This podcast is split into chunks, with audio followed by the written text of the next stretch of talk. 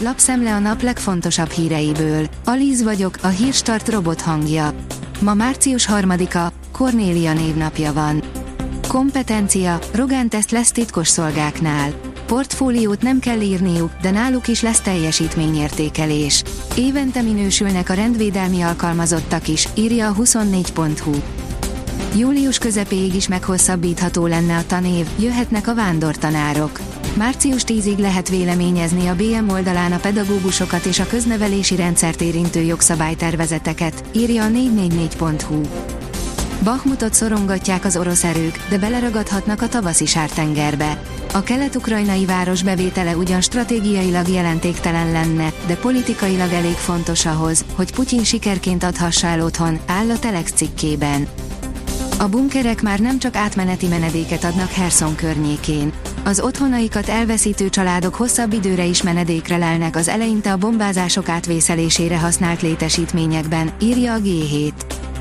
Moxakorvos jelölti csoport, a rezidensek többsége elhagyná az állami egészségügyet a módosítások hatására.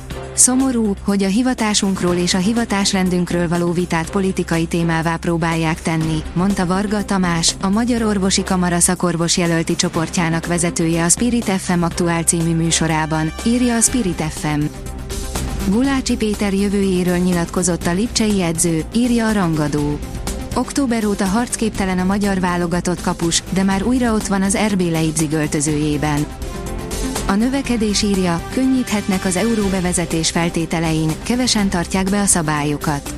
A Maastrichti feltételeket rugalmasan kellett értelmezni, mert nem lehetett tartani a 60%-os adósságrátát, sem a 3%-os hiányt, de a felmentés év végén lejár. Kérdés, hogyan változnak az új szabályok? A startlap utazás írja, 60 ezer tulipán között sétálhatsz a Dunakanyarban tavasszal. A húsvéti nyitást követően négy hétvégén keresztül látogatható majd a tulipános Vác és Kost között, ahol virágszedésre is van lehetőség. A privát bankár írja, elszabadult démonok, örvénybe került Izrael. Netanyahu miniszterelnök láthatóan elvesztette az irányítást szélső jobboldali koalíciós partnerei felett.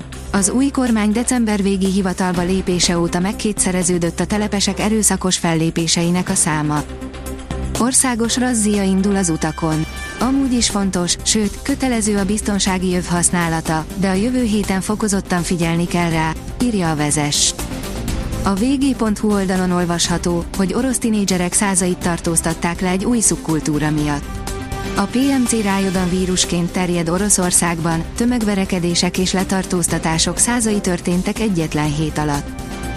A rangadó oldalon olvasható, hogy a Loki védője, hazai pályán ez vicc.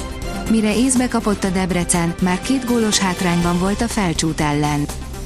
A döntetlen halmozás csak az NB1-ben ér dobogót, máshol a középmezőnybe rangsorol. Elgondolkoztató a hazai trend, az elmúlt években a legtöbb döntetlen elérő csapatok rendre érmes helyezést érnek el a magyar labdarúgó első osztályban, áll a büntető.com cikkében. Itt a tavasz, de jövő héten megint havazhat. Szombatig folytatódik az enyhe, tavaszi idő, majd vasárnaptól lehűlés veszi kezdetét. A jövő héten az északi tájakon az eső mellett havas eső, havazás is előfordulhat, áll a kiderült cikkében.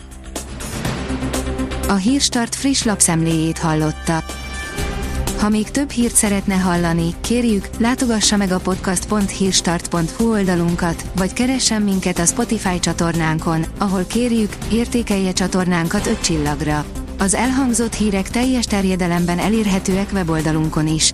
Köszönjük, hogy minket hallgatott!